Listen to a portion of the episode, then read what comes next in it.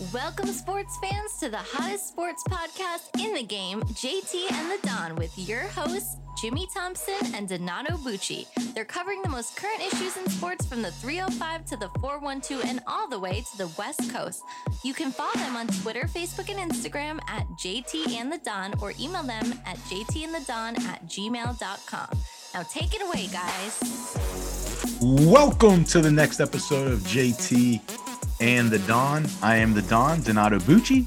And remember to subscribe to us on Apple Podcasts, Google Podcasts, Spotify, Stitcher, and whatever platform you listen to all of your other favorite podcasts. And leave us a five star review. Thank you to Nicole Thompson for the great introduction. And thank you to our guy, Mike Regina, with the awesome intro music. So let's get right into it. Let me welcome in everyone's favorite JT Jimmy Thompson. How you feeling today? I feel good because you didn't forget to introduce me this time. So uh, I'm excited. I'm happy. Thank you for remembering me. You know, I did not forget to introduce you last time. You are you just, just took too damn long. You were that just was so, the most drawn out introduction. I feel like you were, you forgot that's how long you took, but you claim you were getting around to it. We got to build up to that. No, we, gotta don't. They know who I am by now. Just say, Listen. look, this is JT. Let's just go. You were already rude to me earlier this week with with text messages. So I think you should be a little bit nicer to me, all right? So don't don't be calling me out like that on things that I should not even be called out on cuz I didn't forget. Attitude reflect, reflect leadership. Anyway. And your name's first on the show. oh, so you're saying I'm the leader? Okay, cool. I'm captain. So captain says, "Be quiet." Can we get started? Let's go. I'm Remember, waiting you on that, you. so- Are you going to Let's go. Get going. All right. You're can we talk about. Julian Edelman? Yeah, you're up first. All right. So we know Julian Edelman just retired this past Monday. Uh, the former Patriot announced his retirement in a video posted on social media after a 12 year career in the NFL. Now, of course, the hot topic on everybody's mind is is he a Hall of Famer or not? I have a feeling this is going to get really heated. So I want to kick this to you first.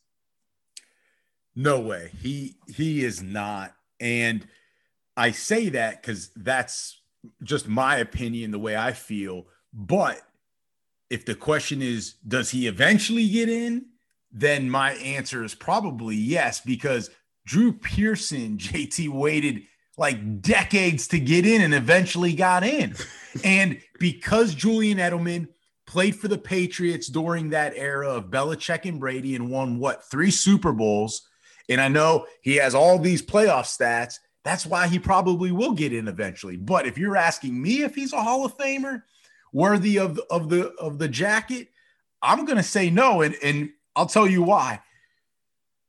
How does he get in in front of these three in front of these players who are not in yet? Guys such as Reggie Wayne, Torry Holt, Hines Ward. You go back to the 70s. Cliff Branch is still not in with that Raiders team. I'll give And- you. I'll give you one more. How about Sterling Sharpe? And well, with him, his career was cut short, but you're right. I mean, he was a Hall of Fame type. Yeah, I mean he he was the Terrell Davis of receivers. I mean, if you think about it, he was so dominant for a short short stretch. Right. And to go back to the stats, because you know I'm going to go to the stats to, to, to back up my Come on, point. spit him out. He has 6,822 receiving yards. JT, let me go to the list. I just pulled random guys. Like he's so far down the list, I could have picked hundreds of guys in front of him. Dwayne Bowe has more yards than him. Chris Chambers, I know you're familiar with him as a Dolphins fan. We Well, forget- here's the thing. I feel like the fact that you brought up Chris Chambers and his career stats are anywhere close to Julian Edelman, that should be game over with. What? Chris he get it or Chambers has more yards. Yeah, I mean that should be game over. Like anybody who has argued about, oh, Julian Edelman's a Hall of Famer, just say Chris Chambers has more yards.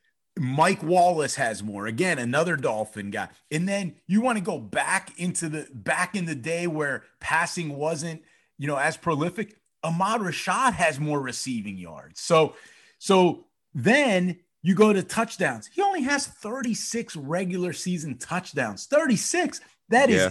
it. That is it. He never had more than seven touchdowns in a season. And the the 36 touchdowns doesn't crack the top 20 top 25. Dallas Clark has more.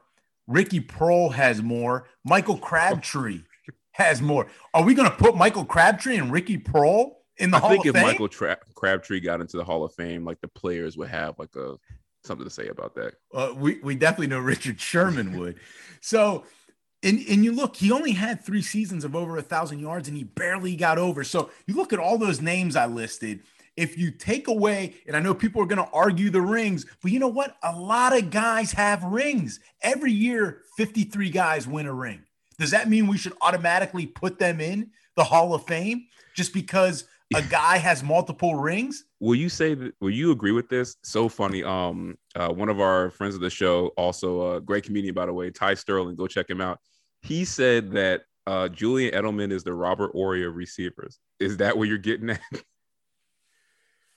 Yeah, or do you great, think that's do you think gr- he's a little bit better than than Robert Horry? That's a great analogy.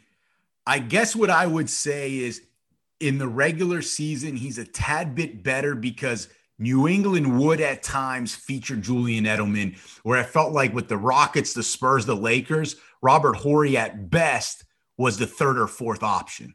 Whereas Edelman outside of Gronk was probably the number two option. Yeah. So that's the only difference, but that's a great analogy. Or maybe number, by number three, depending guy. on the game with James White. right. True. So, but that's a great analogy by our guy, Ty.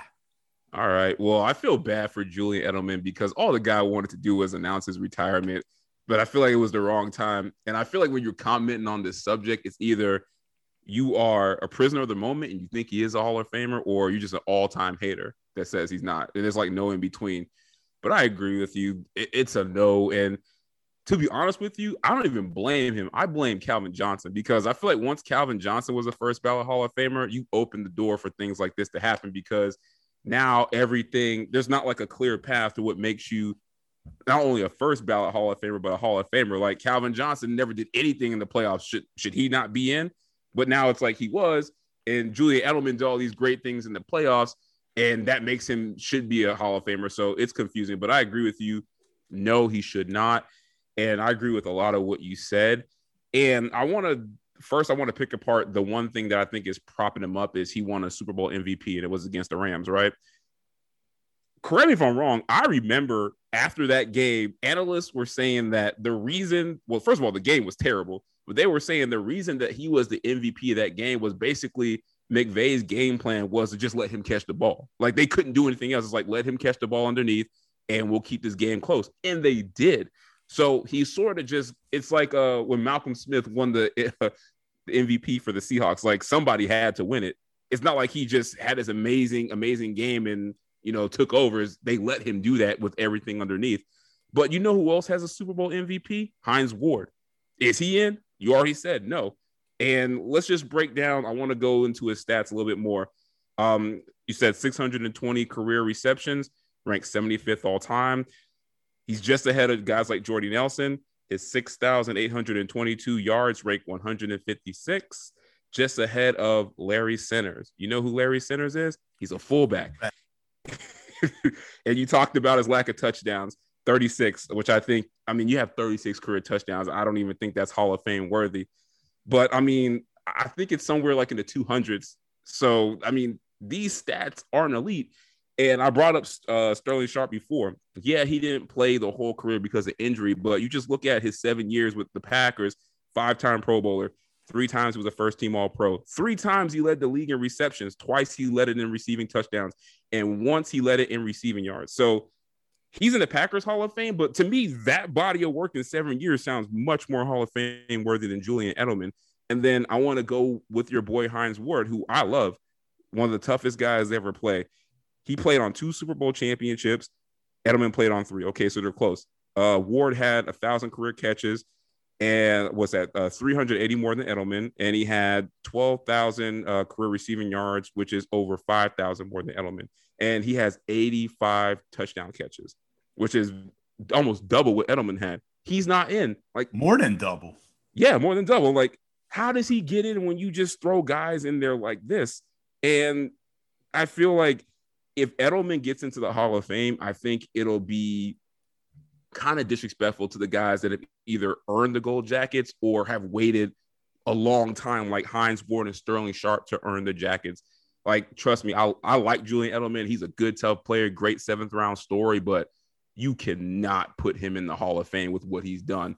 And you just can't, him playing on the Super Bowl teams can't be the the determining factor. Like, okay, that just lets him in. That that that can't be enough.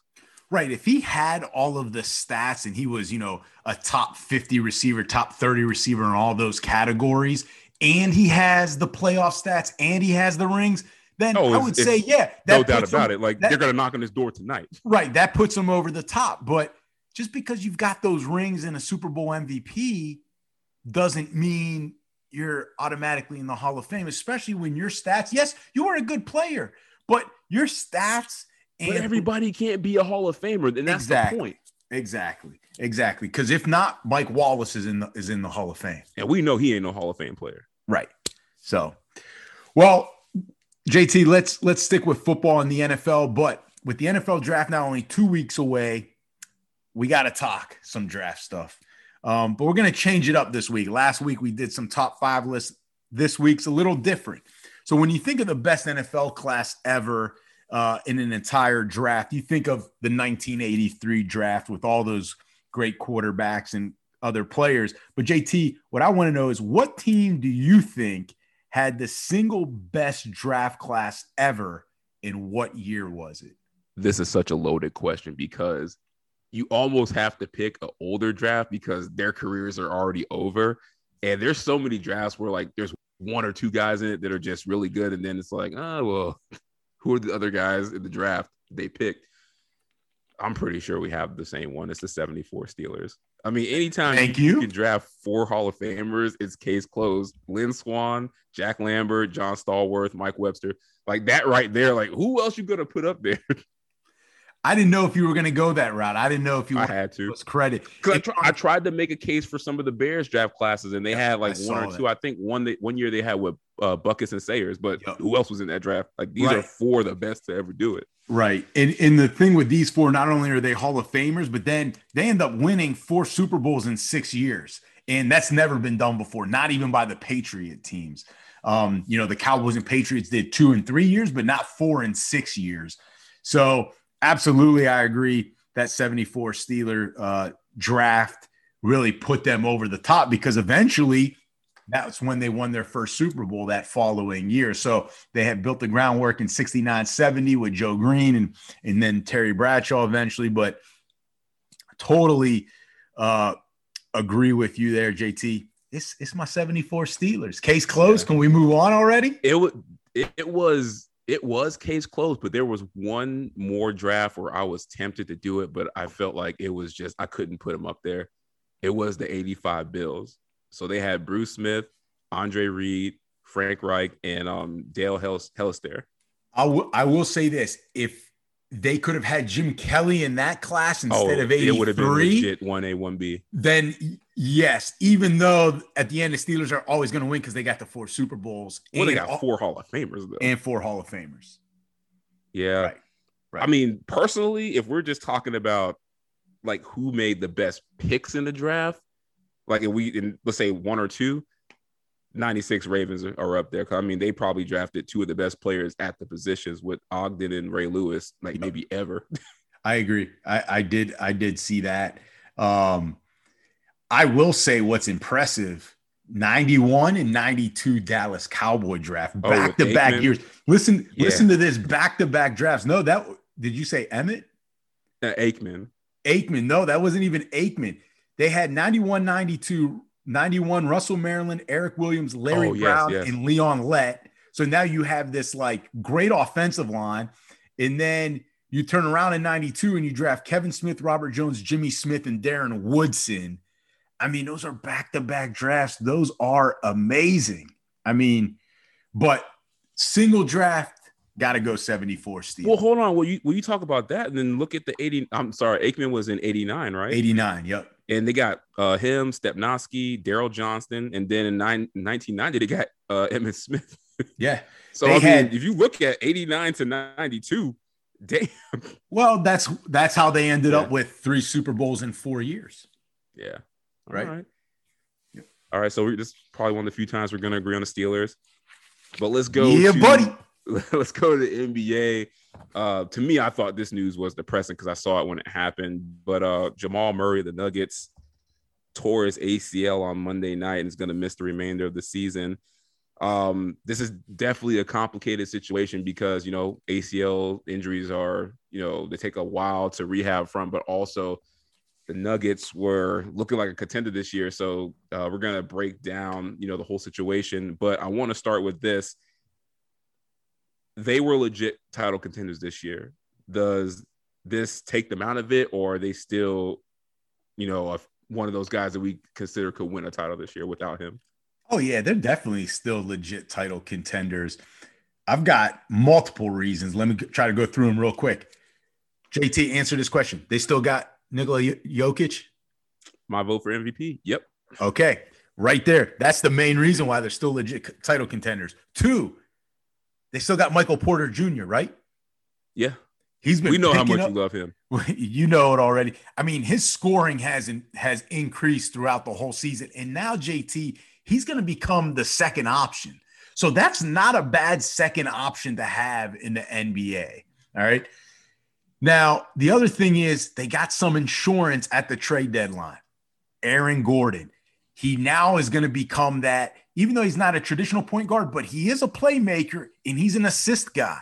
And I think that's who can fill in a little bit. He doesn't need to do it all, can fill in a little bit Jamal Murray's shoes, and he can get to the bucket. Now, he's not a great shooter, but he can get to the bucket and he still plays great defense. Now, the other thing, Monte Morris, he really isn't that bad. He's actually probably going to be their, their uh, point guard now. He's actually a pretty good backup. A lot of teams would like to have him, and he doesn't need to be the man because, like I said, you got Jokic, Porter, you've got Gordon, who's going to take some of that point guard responsibility, and they have so much depth. We're forgetting about Will Barton. Will Barton's scoring is going to increase now. All right. So for fantasy basketball people out there, look at Will Barton. But you go to the odds, their odds were 4% to win the title prior to the injury, and it dropped to 1% after like 4%. That was it. So, I mean, their odds, yes, have gone down, but they haven't changed dramatically. The Lakers are not as strong, especially while injured, and who knows if they'll be 100%. Denver, in my opinion, can still beat Phoenix. I'm not trusting Phoenix in the playoffs. Mm. And Jamal Murray was never going to guard PG 13 or Kawhi. That's going to be Aaron Gordon's job. That's going to be maybe Porter. That's going to be damn sure Porter. not Porter's job because we know he can't play defense. but just that height. Yeah. But but also maybe Will Barton. So to me, yes, you lose that general a little bit, but they're still gonna rally behind Jokic and and now you've got Aaron Gordon that's gonna have to step up. So I'm not saying they're gonna win it, but yo, don't don't just write them off now. I feel like the reason you took so long with that answer is three of your favorite NBA players are on one team. You love Aaron Gordon, you love Jokic, and you love Michael Porter Jr. So really, we could have just did a whole hour show on this topics and you would have been happy. So why is my favorite team the Magic if these I three guys are on Denver? switch. Well, first of all, your favorite team shouldn't be the Magic anyway, which means you you exhibit uh disturbing behavior as an individual. So you, nobody should like that much pain, misery to be a Magic fan. But I'm gonna say I disagree with you. And the fact that you said Vegas dropped them from four percent to one percent as odds to win the title, right? Don't know if that was Vegas. Those are just the odds by the percentage. Odds. It's probably some computer. from Vegas. it's probably some computer that's not as smart as us in sports, JT. Yeah, well, you said the computer's smart. You know what that means? At four percent, we didn't think they could win it, but we can get some idiots to bet on them, believe the hype. One percent means, look, man, just don't put your money, save your money, spend it on something else. And I agree. No, and it's simple because you need two to three stars or play of playoff caliber producers to win a title. That's just the way the NBA is right now. That's why people like the Nets and the Lakers and the Clippers are favorites to win it because they got those superstars and they got a bunch of them. Without Jamal Murray, be honest with you, at most they have two and a half. Porter, uh, I like him, but you know this. If he can't play defense, they're really gonna have to hide him and put him on the bench. And you know, can you you need that in the playoffs? Like I need, can I trust Michael Porter Jr. to play 40 minutes in the playoffs and not cost us the game on defense? I can't say that. And Gordon, I love him, but he's only gonna go as far as Jokic takes him. So what that means is everything's on the MVP. they're not as deep as they were last year, and they're missing some pieces, mainly guys like Jerami Grant, who we love in Detroit. And if this happened last year, I would say, yeah, they still have a shot, but it's just not the same this year. Answer this Who were the three stars on Toronto's championship team?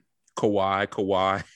Exactly. Um, exactly. No, but, it was they had, but no, they had, they it was Lowry. Kawhi. No, but they were deep. They were deep. They had uh they had Lowry. They Yeah, had but you- we're not talking- They had VanVleet. They had a squad, and they had uh, they had Ibaka. They had a deep squad, and they had good, really good players. It's, it, This Toronto, exactly- this Toronto team is more talented than the Denver Nuggets without Jamal Murray. for sure. I don't know. Yeah, for sure. I don't know about that. Kawhi's the difference maker, but He Who- is, but that team was loaded though is- when you look at it in retrospect. this this team's loaded too. Not like that team. This is that's in my opinion. They Toronto didn't have the scorer like Will Barton coming off the bench. You really put Will Barton in the same level as VanVleet, Siakam, and Kyle Lowry. Again, Lowry, Siakam were starters. I'm saying, who did they have come off the bench that can just start filling buckets like Barton? Sh- Shoot, they had four guys that could do it as starters. They didn't need nobody else. They Yeah, had Boucher. You can't name There you go. He wasn't there. they had Boucher. He was there. Next question. But um, all seriousness, let's talk about Jamal Murray because I saw I saw it when it happened. Terrible injury. Uh, he was in a lot of pain. You just feel bad, especially any athlete to suffer ACL injury. How do you think this will impact his career moving forward? I, I don't think it'll uh, impact him at all. Like, I don't think this is career altering because he's only 24. And JT, he's been becoming a great shooter this season. Shoots 48% from the field, which is actually pretty good for a for a point guard. 41% from beyond the arc and 87% at the free throw line. So you can't even foul him late because he's going to hit both at the line. Like shooting to me doesn't go away. We saw this with KD. The dude was off for felt like for two years. He comes back and is just he's shooting up a storm. So he is signed through the 24 25 season already. So he has a couple years to recover, to get back into it, and to get another big contract. Now, I know what people are going to say. And the concern is, well, look at Derrick Rose, right? Like he never really recovered. Yeah, but his game was based so much on leaping and Egg. cutting and you know jetting to the basket. And plus, you Thank watch you. Derrick Rose Thank play in his prime, and the way he would just like like power hop and jump around jump recklessly. stop. You just yep. you just jump always felt like man, like it could just be one time where it just goes wrong for him, and it did twice. Yep, yep. And and that exactly what I was gonna say was Jamal Murray's game is different. Like he's becoming that shooter. He's It's not like Luka. It's not really based on speed. right. It's not about that's exactly what I've written down. Like it's not all about the speed. It's not all about just getting around the guy. And Denver has help for him. I think that was the thing. Derrick Rose didn't have the help when he came back where he could have eased into it. He was the, I- he was the franchise every night. It Yup. was either he's playing and we have a chance to win, or he doesn't and there's no shot. Yep. And like you said, Denver has potentially the MVP Jokic, and he's gonna be there. And you've got Porter. So I think Jamal Murray's all right. Um, I'm legit. I don't know, and the reason is it's not so much the injury. It's one when it happened. Sees the regular season is basically almost over, and he was already kind of having injury issues this year. Whether it's the shortened season or you know he just ran into bad luck, but he already had a knee injury before this happened. But I look at it realistically he's not going to be the same until 2023 at the earliest. Like he's going to miss most of next year. And remember, we talked about this before when Klay Thompson got hurt. Um, Dr. Alan Bayer, orthopedic surgeon, said basketball players should wait two years after ACL injury just because of the natural movement of the game. And when I think about that, I just I don't know because I feel like there's a broad uh, range of outcomes for him yes, he could come back like Kevin Durant because like speed wasn't really KD's game. It was more of shooting and getting the matchups and stuff like that. But realistically, we could be looking at a situation like John Wall, where we just don't see him play for two years. And then you look up and it's just like, damn, like that used to be Jamal Murray. So I honestly don't know. I hope it doesn't impact, but I mean, ACL is a serious injury with or without how his game depends on speed. Well, yeah, I mean, you never can tell with an injury, especially like this. But John Wall then ended up tearing his Achilles. Achilles. while he was recovering from the knee. So you can't always compare these things. But you know, Same but you know that goes Klay. once one thing goes, like you overcompensate if you try to come back too soon. And like I just don't want him to rush back because it kind of fits into our next question because this is why I feel like he probably will rush back because with Denver, it's all about their title window. Does his injury close it? No, no. Again, he's not a free agent until the end of 24 25 season. So they have time to ease him back. He's only in the first year of a five year deal, JT. Jokic signed through 22 23. So they got at least two more years with him. Michael Porter now, he signed through only only through next season. But if if I'm correct here, he's got full bird rights, so they can go over the cap to re-sign him and no other team can give him a max contract yet because he hasn't been in the league long enough. And you've got Aaron Gordon signed through next season, 21 22, and they can decide on what they want to do with him or go get another piece or through the draft. All those guys I mentioned, they're all either 26, they're all 26 and under, and they should keep getting better. So is the window closed again? Absolutely not. I disagree. I think it does because one, I think if they were gonna make it to a title, this was the year just because we keep talking about Jokic and how I think you agree he's MVP too, right? Uh, we'll, we'll discuss that on a later show.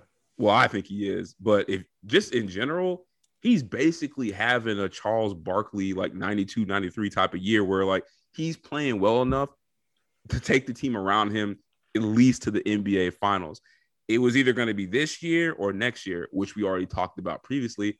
Like, I don't see Jamal Murray making an impact. Definitely not in this season. I don't think he's going to make an impact next season. So, to me, if he's not helping us the next two years, yeah, the window's closed. And then you look at the West, Utah, Lakers, Phoenix, who I know you don't think they're serious, but they're a really good team.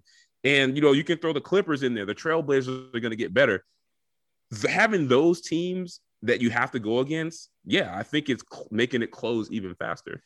See, but I think that's where we disagree is you're just presuming that they won't get any better, whether it's through free agency, through trades, through the draft. Where what I'm saying is, bro, you know how many teams they would do anything to have Jokic and Porter as their their two to yeah, build around with waiting for Murray or going to get someone else. Look, they were able to go get Aaron Gordon. Yeah, but I mean, Aaron Gordon is exactly like a third wheel. You saying like, all right, we put Aaron Gordon up on the banner. We have serious title odds now. That's not how it works. Honestly, I feel like this will this will help sway me. Do you think you don't? We know Jamal Murray is not playing for the rest of the season. He's going to miss at least half of next year. Do you think they can bring in somebody that is on his level to play while he's out? If if the answer to that question is no, then yes, their title window is closed. See, but again, I, I disagree with that because again, these guys are all 26 and under. You're presuming, oh, going, Jamal, with, going with the fantasy draft strategy. You're all presu- 26 and under. yep. You're presuming that Jamal Murray never plays another game of his career at this level. And and I disagree I with first. And I disagree. If I'm putting money in Vegas, I'm gonna say the title window is closed. But what does that mean? Like, do they win a title? I'm not saying they're going to win a title. What I'm saying is that window's still there. Don't write them off. Mm, Don't put those other teams automatically in front of them. I have to see how he bounces back. Well, that's but that's what we're debating. Of course, I just think that's I just think it's close answer. because this it was this was a bad it, to me. This has it's 50-50. It's 50-50 his injury, the timing of it, but it's also Jokic. Like he's gonna regress. Like you only have seasons like this like once or twice in your career, like but unless you're 26. Michael Jordan. Like if he stays in shape, Justin, if he stays well, well again, he's well, got to do his part. He's got to do his part now.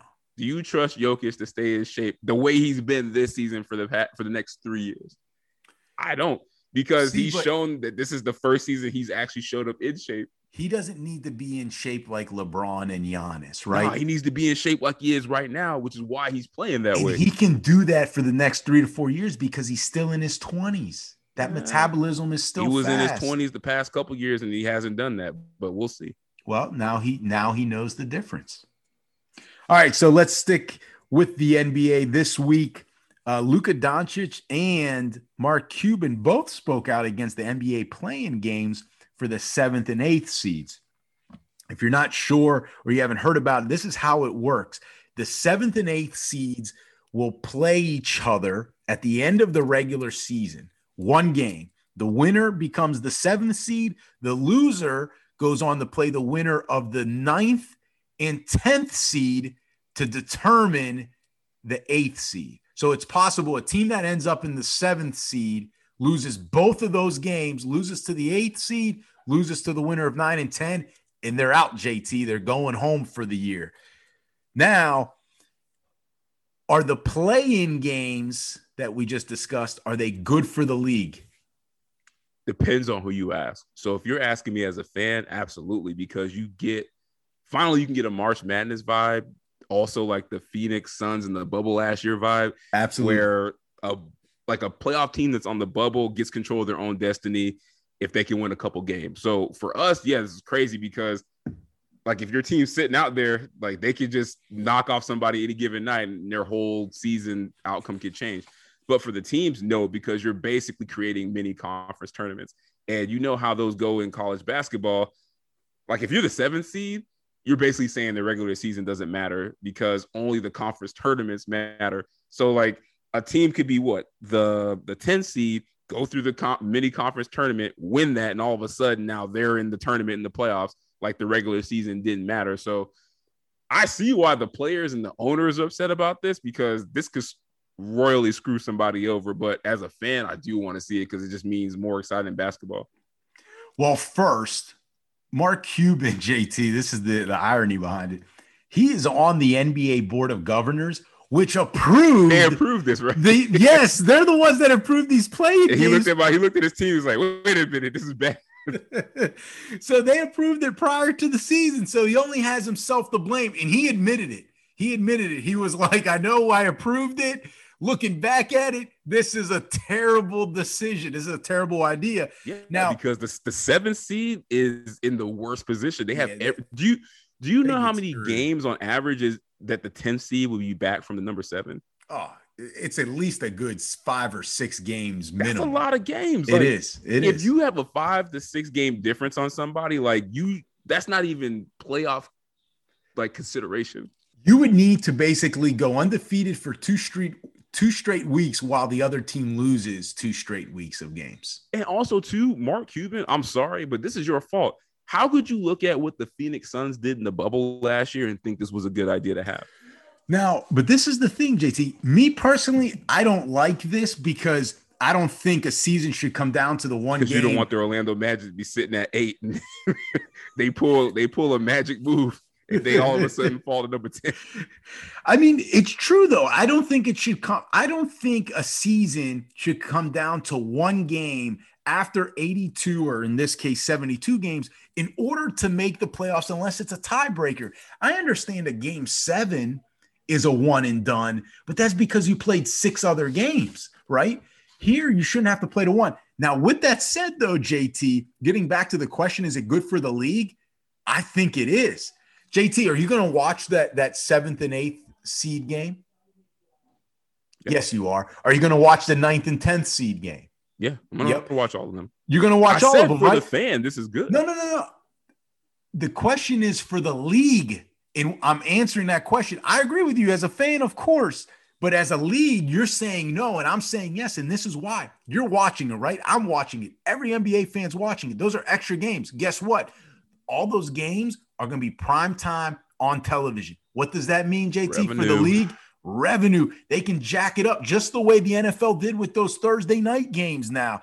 That means more TV revenue, more in arena revenue. Salary cap. Except there you go. Higher salary cap. Who makes more money? Because it's a percentage. Some goes to the owners, some goes to the players. Salary cap goes up. Because of that, players make more money. And this is the other thing. You keep more teams alive, the 11th and 12th place team. You said it. They could be eight games behind the seventh seed, but guess what? They're only one game behind the 10th seed. That's all you need. And that's all you need.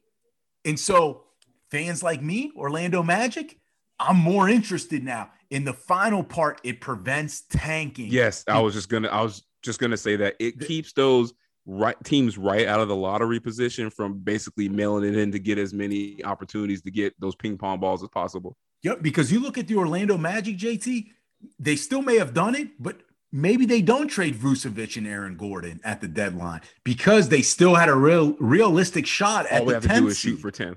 Exactly. Now, granted, that means you got to win two games out of two. You know, you got to go two for two. But anything can happen if you're just starting from scratch. Right. And then you become the eighth seed. Not saying you're going to beat the one seed, but listen, you're in the playoffs. You get one more free agent because of that. Next year, you're a much better team. So for the league, JT, I think it actually is good. And I bet you that's why Cuban and those guys. Oh yeah, more money. If Mark Cuban up- voted for it, it's all about how to make more money. Yep, absolutely. So, JT, before we go, I do want to do a surprise JT, everyone's favorite segment, except JT. Now, the thing is, I don't know if you've heard about this. I'm sure you have, even though Anthony Edwards of the Minnesota Timberwolves claims he's never heard of Alex Rodriguez, the baseball player. But anyway, Glenn Taylor and the Timber- Timberwolves are potentially up for sale um, possibly being bought by Alex Rodriguez, Alex Rodriguez and his business partner. Now, Glenn Taylor saved basketball in Minnesota, JT, in 1994 when he purchased the team um, and did not move them. So, this is my question for you because we know the history with the Timberwolves, right? Like, yes, they, they got to stay in Minnesota, but it's almost as if they didn't have a legit team. Okay. Would you rather have a team saved in your city, like the Timberwolves or like the Marlins did back in the late er, late 90s, early 2000s, in ownership be incompetent, or would you just prefer they leave the city if they're never going to be a legit playoff, even contender? Oh yeah, I want the team to stay because I still want to go to the games because they play other teams that might be good. So at least I get to see, you know, some talent on the field or on the court. People always talk about, you know, how much their team sucks, but you know it sucks not having one in your city. So And I gotta, agree. uh, gotta love the one you're with. Exactly. And I agree. I would never want any of my teams to leave. But think about this Cleveland Browns got a team back, Charlotte got a team back. So if you're one of those cities that doesn't have quite that great owner, but the league recognizes, hey, and maybe this happens in Seattle, the league recognizes, hey, that is a city we have to have a team in, right? The NFL knew they had to have a team in Cleveland. Cleveland ended up getting a new stadium because Modell left got new ownership, which hasn't worked out. But the thing is, you can maybe get lucky and end up with a better owner and then a new arena or stadium. So Yeah. that would be the only thing. But I agree, you never want your team. Ask the people in. St. Louis, do they miss the Rams? I guarantee they'll tell you yes. Yep. No, absolutely. Absolutely. So, all right, JT. Well, great episode as always. And thank you to the fans for listening. We couldn't do it without you. And remember to please subscribe to us on Apple Podcasts, Google Podcasts, Spotify, Stitcher, and whatever platform you listen to all of your other favorite podcasts. And remember, if you like what we do, please leave us a five star review. And JT, If you don't like what we do, leave us a five star review. We can also be found on social media. Our handle, JT and the Dawn. That's on Instagram, Twitter, and Facebook. So, JT, until the next episode, see ya. peace.